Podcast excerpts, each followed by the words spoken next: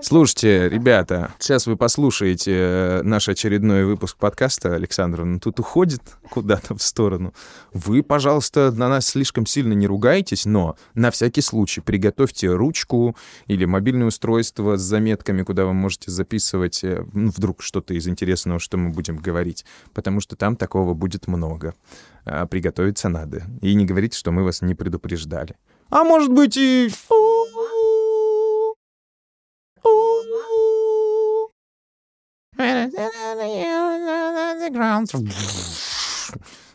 Ну, может быть, я, я не как-то меломан.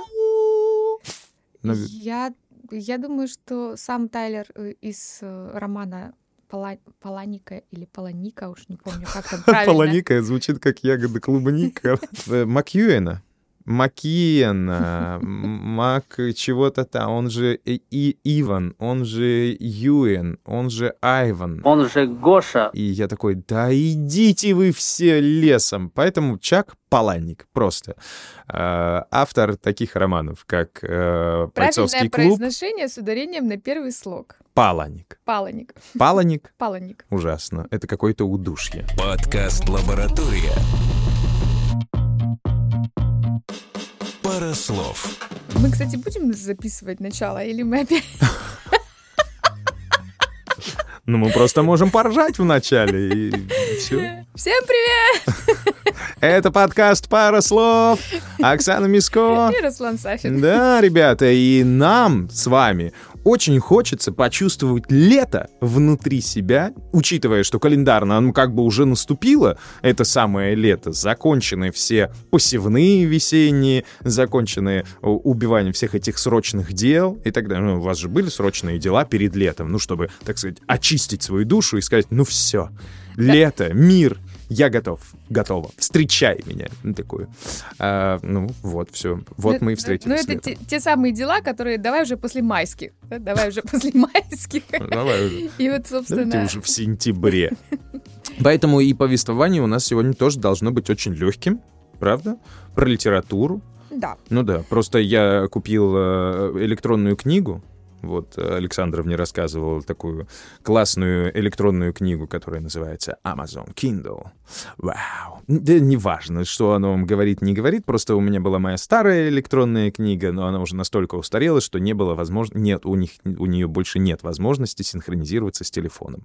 А я читаю и на телефоне, и э, хочется на гаджете на каком-нибудь. Спросите, почему не книга? Да вы обалдели, это чтобы я столько книг плодил. Вы же помните, как Александровна, она же богатая, у нее была отдельная комната под книги. Да. Да, пока она не вышла замуж в какой-то раз и не расплатилась за свадебное платье всеми своими книгами по филологии. Не, просто когда приходится переезжать э, очень часто, то Ага. большое количество книг затрудняет э, Ну да. быстрый переезд. А от мужей иногда приходится переезжать очень быстро. Если ты не знал.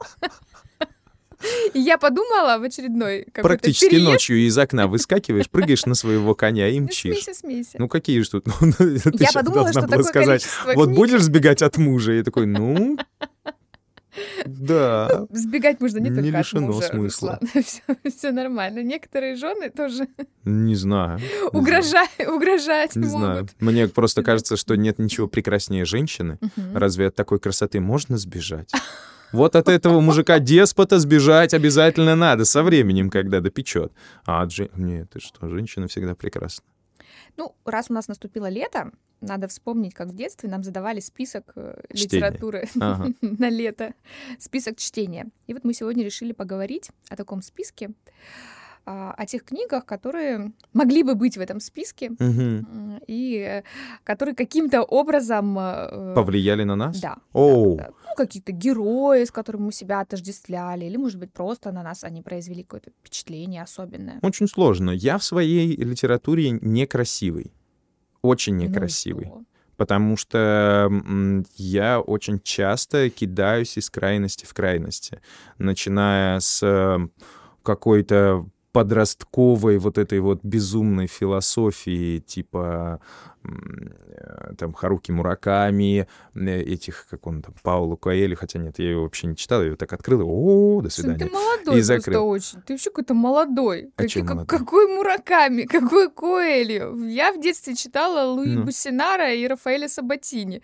Приключения капитана Блада и всякие там копи царя Соломона. Ну вот вы поняли, да, откуда, собственно, люди становятся филологами, культурологами, лингвистами и вот это все. Нет, слушай, ну а, там 20 тысяч лье под водой, а, какой-нибудь Том Сойер, а, что там было? А, вот недавно сыну мы купили Карика и Вали, приключения Карика и Вали, это же этот, э, э, имя у него интересно. Я уме... Дорогая, я уменьшил детей. Да, да, да, это, ну, советский аналог, и он, Да. собственно, был первым. Да. Да вот же он был, имя в голове, ну, неважно.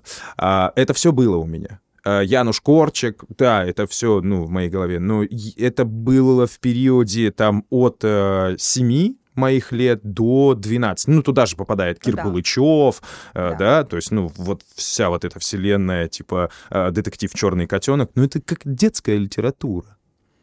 Ну, не знаю. Она приключенческая. Есть еще историческая и Э, Нет, спасибо, что вы разбираете по жанрам, это замечательно. Я просто, э, ну, как бы, да, это основа, которая как-то на меня повлияла. Ну, как на тебя не может повлиять Гайдар. О, да, да. А, Тимур и его команда, вот это вот все. Любимое произведение. Просто. Зачитывала до дыр просто. Восхитительно, ага. Но вряд ли мы там с тобой можем обсуждать героев. Нет. Почему они так сделали, да? Да. А, но в то же самое время эм, «Хрустальный мир» э, Пелевина. Мгм. М? Ну, это уже прям, ну, это уже прям совсем такое э, студенчество. Пелевина 14 я лет. открыла, ну, я уже была студенткой, и вот где-то там Амон-Ра, Мгм. жизнь насекомых, Да, ну, вот самое-самое начало. да. Это где-то 90... Как он, «Синий фонарь» первый сборник назывался. Ну, это у тебя 98-й-то он начал раньше, а я с Пелевиным вот познакомился аккурат в 2002-2003 годах. То есть Я- мне было 13-14 лет. Я с Пелевиным познакомилась примерно в то же время, что и с Владимиром Сорокиным. Причем Сорокина мне посоветовал мой будущий научный руководитель. Она так э, загадочно на меня посмотрела и сказала, я думаю, что нам пора с тобой читать взрослую литературу, Мгм.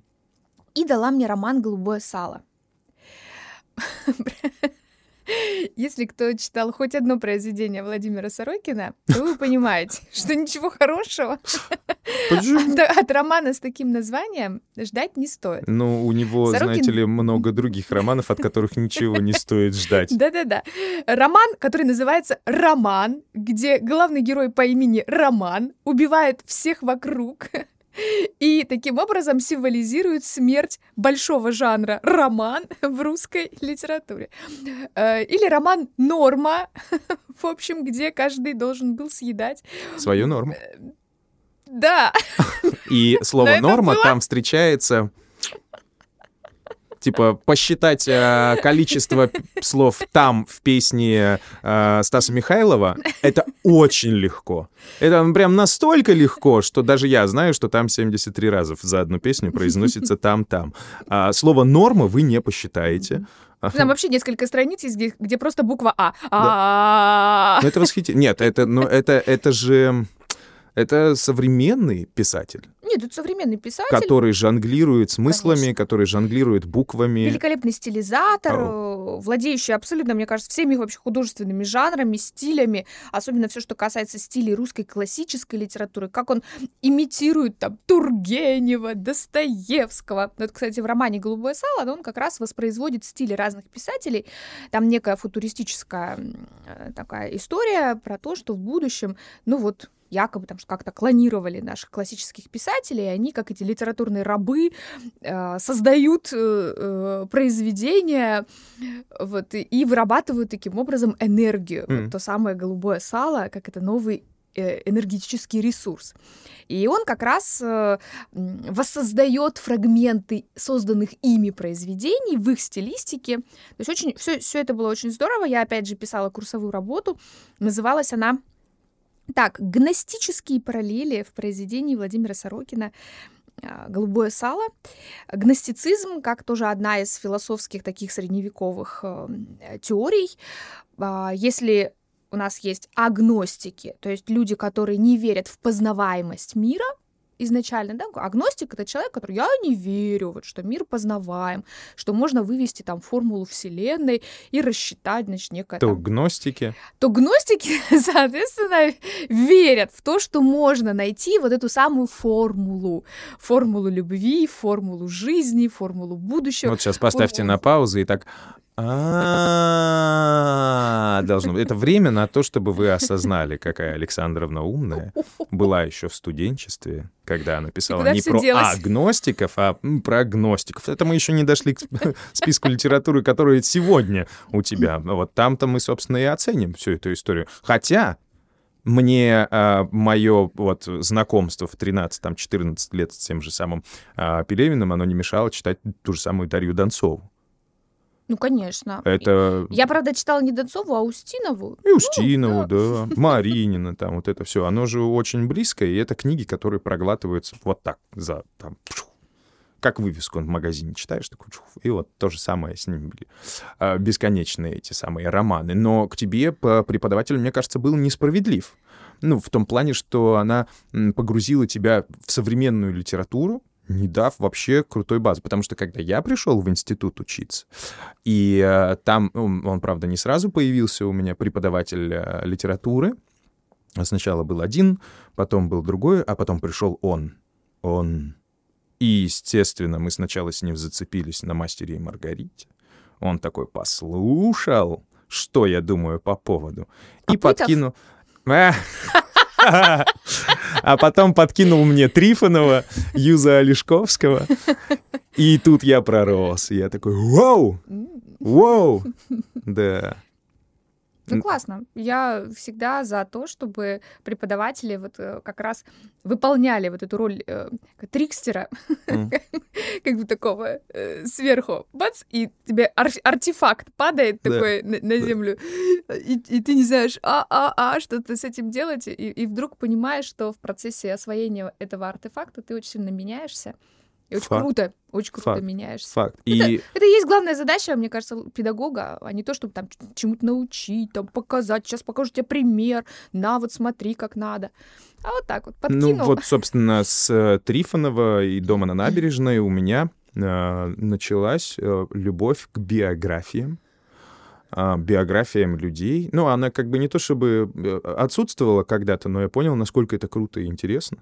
То есть, если вы читали или будете читать, э, это все будет очень здорово, конечно, и классно, но вот с точки зрения восприятия информации, типа, вот оно как было раньше. То есть, если раньше я думал, что биография — это какое-то бахвальство, типа, человеку нечего делать, он пишет, то сегодня, например, с большим удовольствием из последних биографий читаю Ширвинта. Он, конечно, дядька уже такой теряет связь с реальностью, но очень клево все его воспоминания о Гафте Миронове и так далее, то есть всем том пласте э, артистов э, в нашей стране, очень здорово. Прям пушка. А...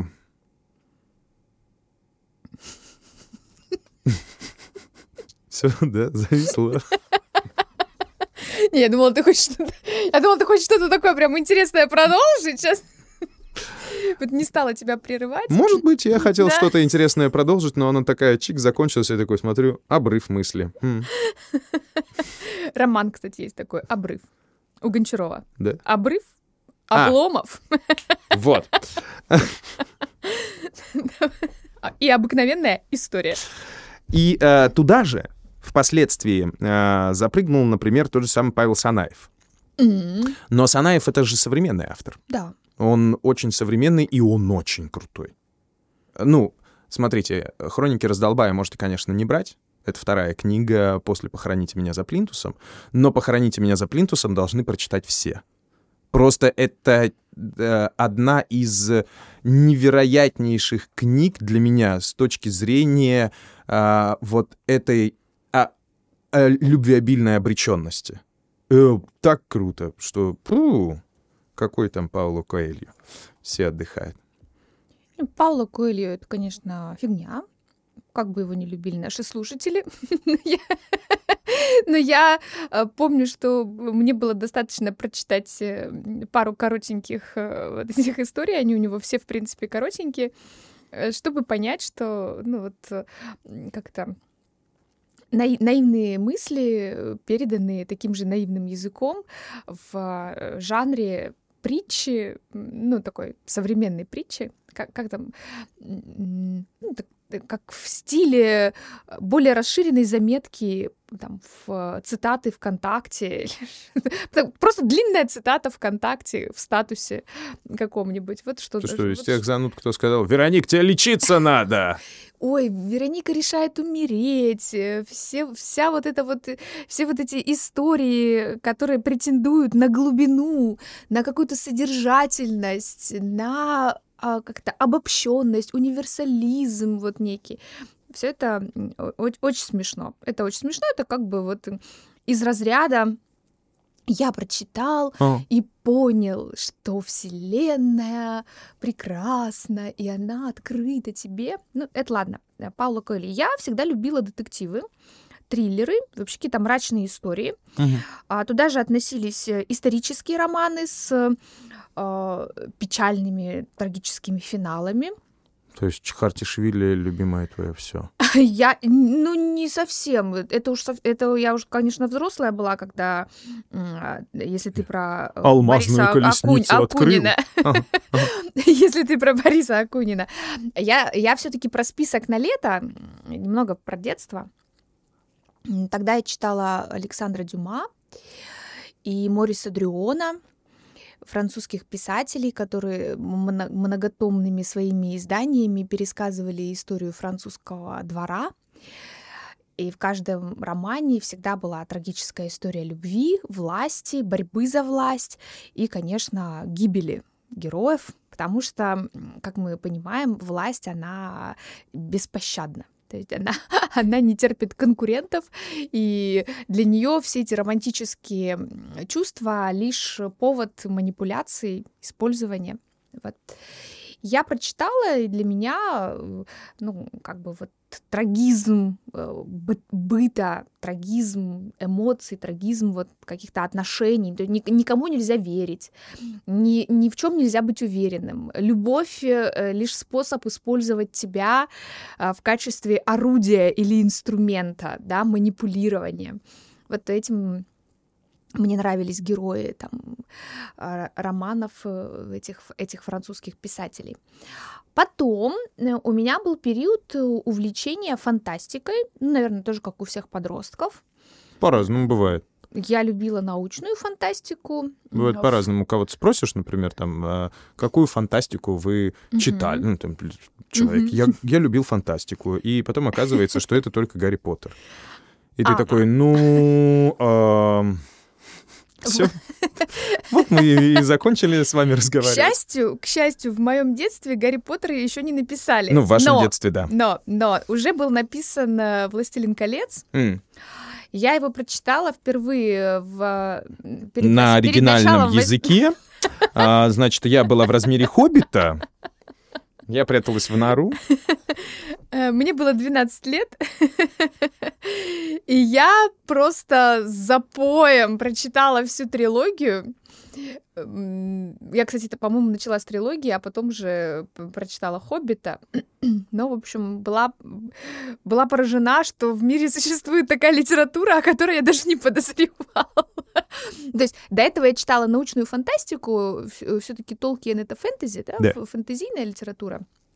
И научная фантастика, э, она ну, как бы отличается. Это космические корабли, это там другие планеты, это какие-то вот, э, ну, да, там покорение космоса, и обычно это войны, конфликты, ну, как, Ну, как- это как, в весь- принципе, и это, у Толкина. это весь Головачев, это Да. весь какой-нибудь Хайнлайн, это Да, да, весь да. э, тот же самый мой любимый Гарри Гаррисон. э, Берроуз, О, да. м, вся- всякие марсианские хроники, всего, все остальное. Вот. А, та же Аэлита э, Алексея Толстого, если я не ошибаюсь, да, в общем. А здесь это была Братья Стругацкие нас сейчас бросят чем-нибудь. Конечно, да! Да! Братья Стругацкие! Да! Подкаст лаборатории. Да, встала и ушла отсюда. Пара слов. Ну, э, при- признаюсь честно, что Стругацких я открыла себя, э, открыла для себя уже Позже. в, да, Да. в таком студенческом возрасте. И, кстати, это было связано с а, кинематографом Тарковского. Хм. То есть я Стругацких узнала через Мгм. Тарковского Мгм. после того, как посмотрела Солярис и Сталкера. Ну, Солярис это вообще Лем, а, а Сталкера, да, вот после того, как посмотрела Сталкера, и как-то вот через... э, Проросла. да, да, Понятно. мне как-то захотелось почитать, а что же там было в оригинале, и чем же он там, э, э, сколько, сколько изменений он внес, потому что образ сталкера, вот он был для меня очень романтичным. Несмотря на то, что в фильме э, герой Кайдановского, если я не ошибаюсь, он, ну, не, ну, он не то чтобы там прям, ну, супер мужик, Ну вот я сейчас на тебя-то и смотрю большими глазами, такой думаешь, что? Но, но я, но для меня была важна вот эта идея мессианства, вот какой-то проводника, А. посредника между э, вот мирами, между истиной и ложью. Как-то вот как-то так себе я это представляла. Понятно. Ну, короче, герой Караченцева в электрониках точно тебя не возбуждал. Нет, Нет. нет. Вот эти Ну, вот модные, вообще- красивые. Да, понятно.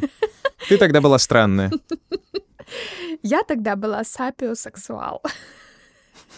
Меня возбуждал ум. Секундочку, мы должны записать это слово, чтобы потом проверить. Да, меня возбуждал какой-то интеллект э, и что-то, в общем, связанное Запомните, это было раньше. Сейчас все по-другому. Но с этим мы разберемся в следующем выпуске. Давай мы сегодня не будем. Ну-ка, потому что мы закончим на литературе тогда очень быстро и пойдем разбираться со всем остальным. Но все-таки. Короче говоря, а, поэтому, когда я прочитала Толкина, после научной фантастики а, для меня это было совершенно невероятное открытие. Я, я грезила. Я тогда пыталась в своей сельской библиотеке, а жила я в поселке, ну, поселковой библиотеке, Мгм, мгм. пыталась найти еще хоть что-то из Толкина. Это я потом узнала, что у него, в принципе, не так много произведений. А, простите, Толкин больше ничего не написал? Да, да, именно так. Жалко. В общем, э, я искала информацию о каких-то других романах, но я тогда думала, что это будет продолжение, Ну да. в общем-то, всей этой истории со Средиземьем. И мне, конечно, хотелось этого продолжения. Ну, всегда вот это вот какое-то такое детское, ну, как, как в песне Тани Булановой, здесь кончается это синее море. Вот мне хотелось, чтобы оно не кончалось, чтобы. Мгм. чтобы герои бесконечно могли там развиваться, э, и мы могли узнавать какие-то новые подробности их жизни и, в общем, всего остального.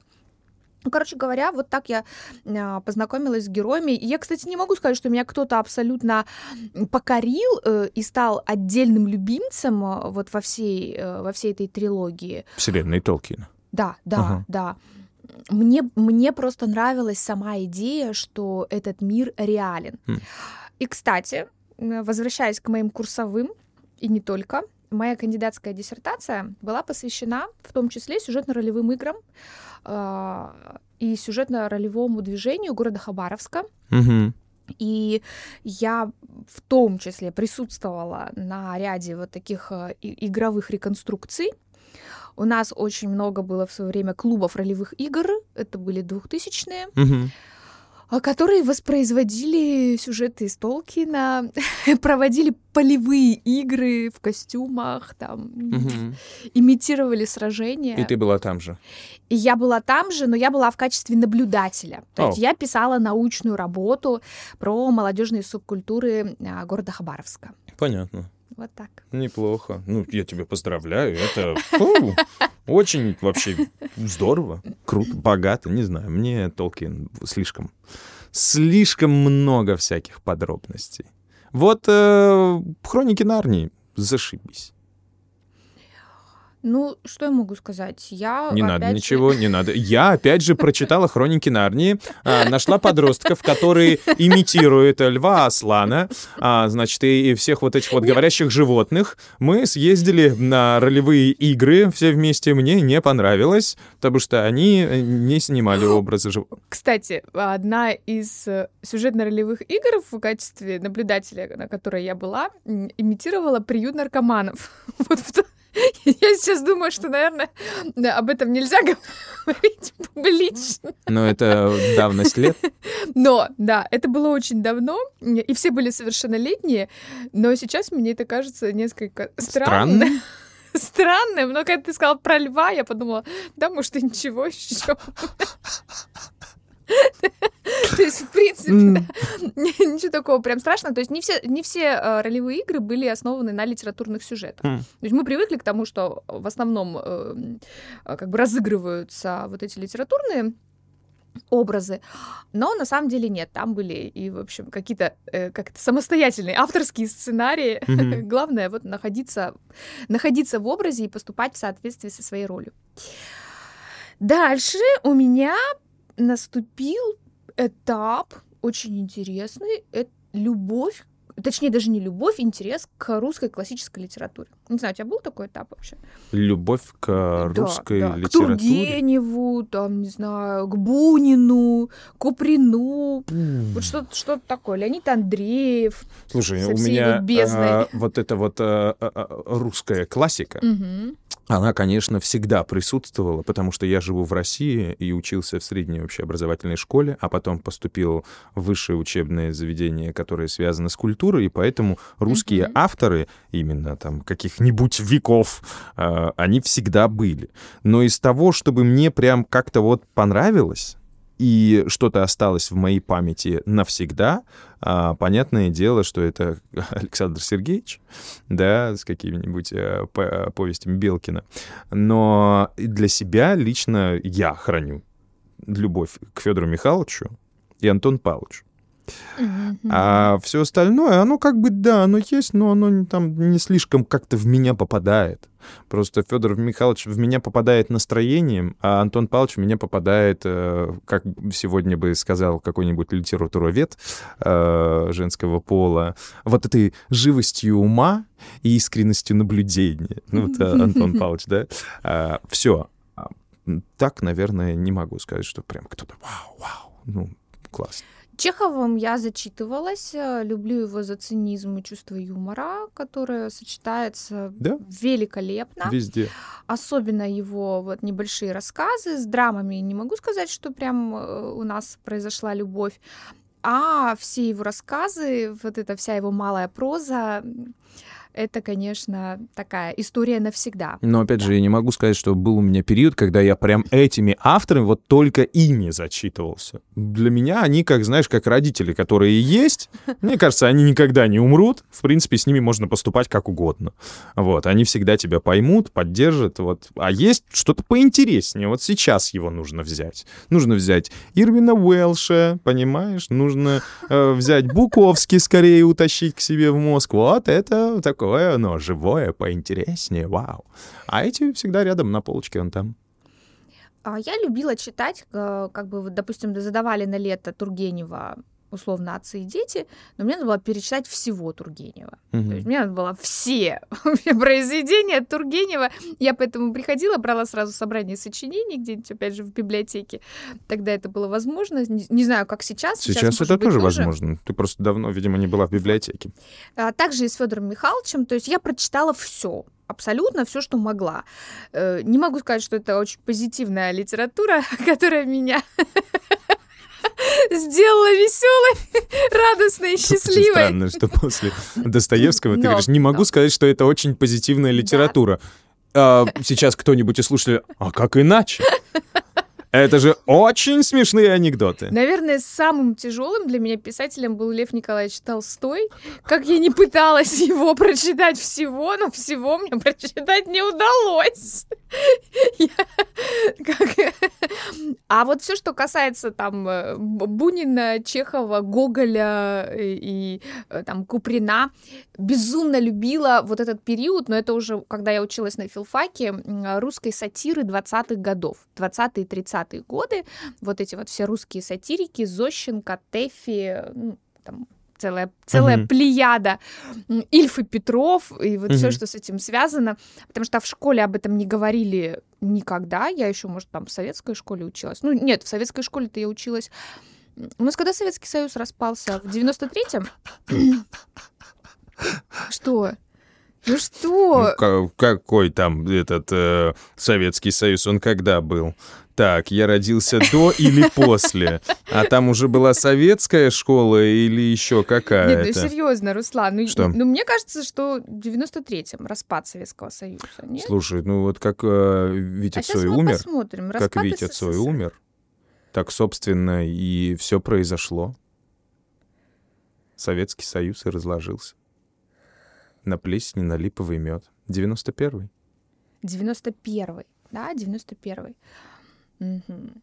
Ну, короче, я тогда училась. э, В каком классе, не помню, но я, я по-мо- по-моему, наверное, в классе третьем, четвертом, не знаю. Я в 88-м, м, да, в 88-м году пошла в школу. Не успела, не успела я доучиться, но система была советская, и почему-то русской сатире, не, не ну, советской сатире не уделялось такого внимания в школьной программе.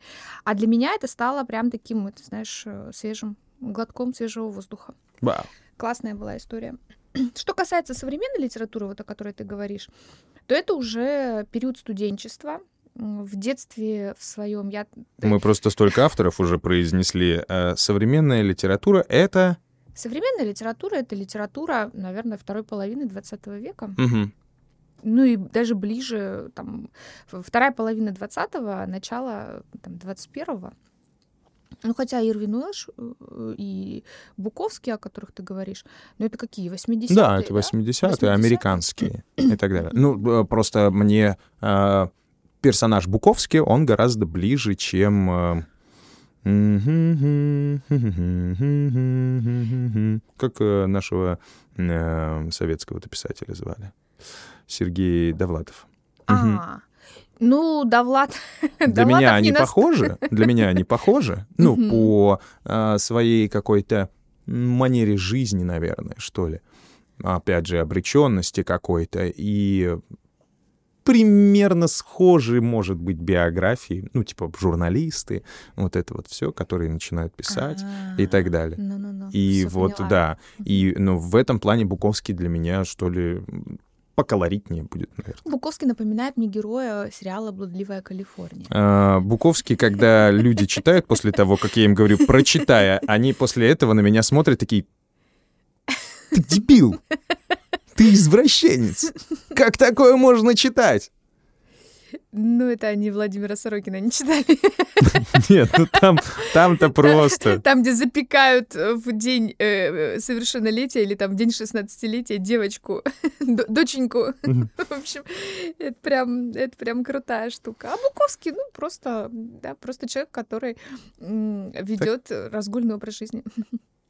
Такая, ну, Буковский, это, это, я правильно понимаю, что ты не дошла до рассказа, где одна женщина его уменьшает, а потом сует э, в влагалище? Ну, может, и, может, и читала, но меня совсем прям это не удивляет. пугает. Нет. Всё нормально. Нет. Всё нормально. Я смотрела сериал «Пацаны», меня уже ничего не пугает. Там, там в одной из серий человек, который уменьшился и, э, значит, попал в отверстие... Анальное, Нет. Э, уретральное. Пенис, да, уретральное Ага. отверстие. И там, а там он чихнул, а во время чиха он Да. увеличился. И член разорвало. Все разорвало. Ну, понятно. Там как бы там вариантов вот это не было. фантазия. Вот. А, Русская классика литературы. Попал в уретру пениса. Ну, хорошо же.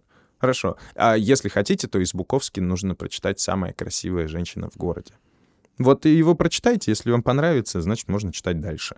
Это безопасный такой рассказ, не страшный. Он позволяет понять стилистику Буковски. Кстати, а как ты относишься к такому вопросу? А что из последнего вы читали? Я нормально к этому отношусь. Э, Я из последнего э, читал, опять же, вспоминая э, эти мемуар, последняя книга мемуара э, Александра Ширвинта э, «Опережая некролог», да, по-моему, у него последняя была, или нет? Просто он в последнее время так много пишет, а я что-то Мгм. читаю постоянно. Но я говорю, там все хуже и хуже с каждой книгой становится, но мне нравится. А вот, я пытаюсь добить э, Юваля Ной Харари. Это книга, которую я читаю сейчас уже... выругался? У-у-у. Нет, это автор вообще-то такой израильский, который э, «Сапиенс. История человечества». А, вот эту книгу Да, я да, читала, да, да, кстати. да. Вот, я ее пытаюсь маленькая осилить. уже. какая-то. такая. Маленькая? Ну да. Ну, такая вот, э, вот такого примерно формата, вот такой вот примерно толщины. Это я сейчас там в сантиметрах показываю. Не маленькая она, потому что там нужно все Мужчины освоить. любят преувеличивать, особенно когда что-то в сантиметрах. О, это да. Но вы посмотрите, это, это очень занудная книжка, но она очень интересная, которая пытается трактовать, как все устроено в этом мире. Мгм. И отчасти это имеет право на жизнь. Ну, такое мнение. То есть оно очень. А прямо из последнего, из того, что я прочитал, это м, позже Стивена Кинга. И сейчас у меня, я реинкарнирую внутри себя, ну, в смысле, вспоминаю, как это было, Гарри Гаррисон бил Герой Галактики. Я к тому, что просто вот этот вопрос, он же считается не совсем корректным. То есть такой попыткой, многие его воспринимают как такую попытку уличить человека В том, что он не читает. в том, что он ничего не считает, хотя на самом деле я не вижу ничего постыдного или как-то характеризующего человека особенным образом, э, что-то говорящему о его личности, если он даже ничего и не читает. Слушай, я не вижу ничего хорошего в людях, которые читают по 150 книг в год. Я не вижу ничего хорошего в этом. Правда. Э, Вот читать 10 книжек в год, мне кажется, нормальному рабочему человеку, это нормально. Если он не вот научный какой-то исследователь. Одно время была даже целая э, такая, как цел- целый флешмоб, что ли, тренд так определенный, когда э, люди публиковали, э, допустим, э, прочитанные книги Мгм. и там писали там задача прочитать там 30 книг Ну да. За там, два месяца Ну, условно. это отголоски вот этого школьного времени, типа прочитать за лето какое-то количество книг. Вот, ну, у меня есть список Мгм. книг, которые я планирую прочитать. Но он составляет э, наполовину те книги, которые уже были когда-то в моей памяти, и я хочу их вспомнить, и э, книги, которые я получаю по рекомендации, например, своих друзей, либо э, я встречаю уже мне знакомых авторов э, где-то на книжных площадках, и я такой, о, вот, наверное, это нужно прочитать. Ну, потом. И я себе составляю этот список такой, вау, ну, сейчас у меня э, в списках книг из того, чтобы я должен был прочесть впереди. Сейчас я тебе скажу. Я тебе скажу, что у меня там впереди Стивен Кинг и его новый «Будет кровь». А тут же у меня, кстати, валяется «Колыбельную». Я зачем-то решил перечитать. а, да. а, Паланика. ну, хочешь у Паланика, а может быть и Паланика. А, там же, значит, запрещенное лето в пионерском галстуке. М, Ну, я ничего не жду от этого всего, но да, оно там должно быть. А, оказывается, Том Хэнкс э, написал книгу, вроде как э, своих мемуаров биографических, Ого. вот этих вот всяких, уникальный экземпляр. Оно там обязательно должно быть у меня. Ну, как-то так, да. Ну, там есть еще некоторые книги, но я думаю, что это не слишком интересно. Вот. Ну, то есть мгм. то, что я уже когда-то прочитал, Перечитываешь. и да, мне было бы это интересно перечитать, либо это что-то новое из того, ну, как бы, кому я доверяю.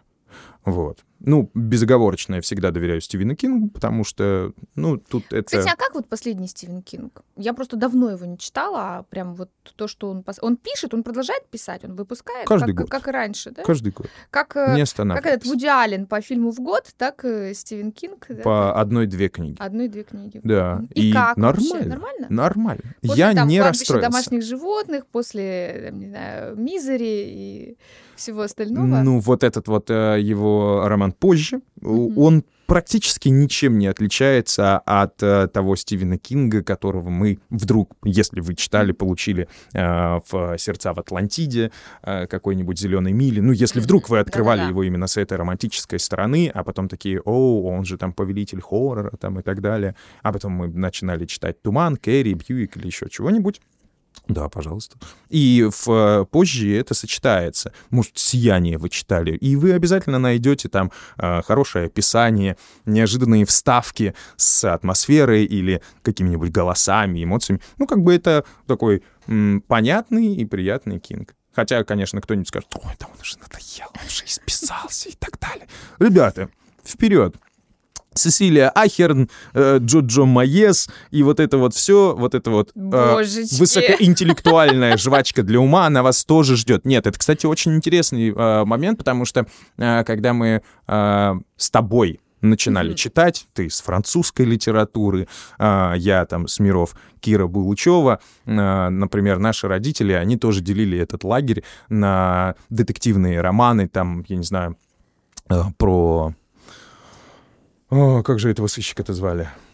Ну, не знаю, как, как- какой-нибудь детективный роман, хорошо, Марининой, да, а женщины читали Барбару Картленд. Причем бесконечно. Барбара Картленд и там какие-то романы все с этими зелеными обложками. Ты думаешь, да господи, когда они уже там все друг друга? Или Анжелика и бесконечное количество мужчин и вот это вот все.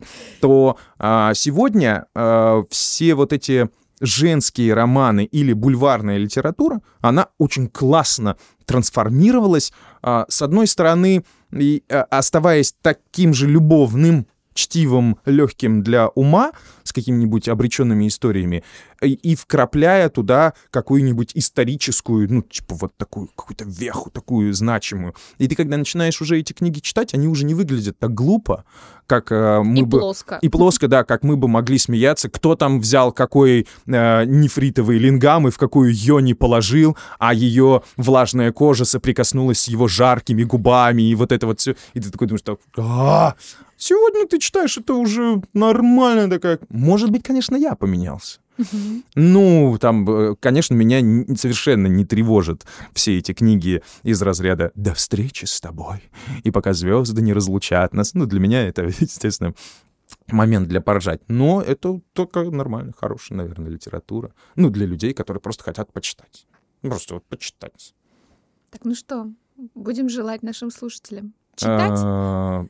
Ну, учитывая, или, не- что... или не заснуть под наш выпуск. А, по- на этот выпуск мы потратили уже больше 40 минут. Да. А, продолжайте читать и расскажите нам, что читаете вы. Кроме, Составьте свой кроме список, вывесок в магазине. списком, Ну да, интересно же посмотреть. в комментариях. Потому что я уве... вот я сейчас, вот когда мы с тобой разговаривали, у меня есть еще несколько авторов в голове, которых я вообще не произносил.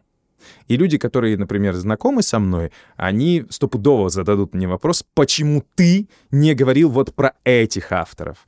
А я скажу, что вот говорил и все тут.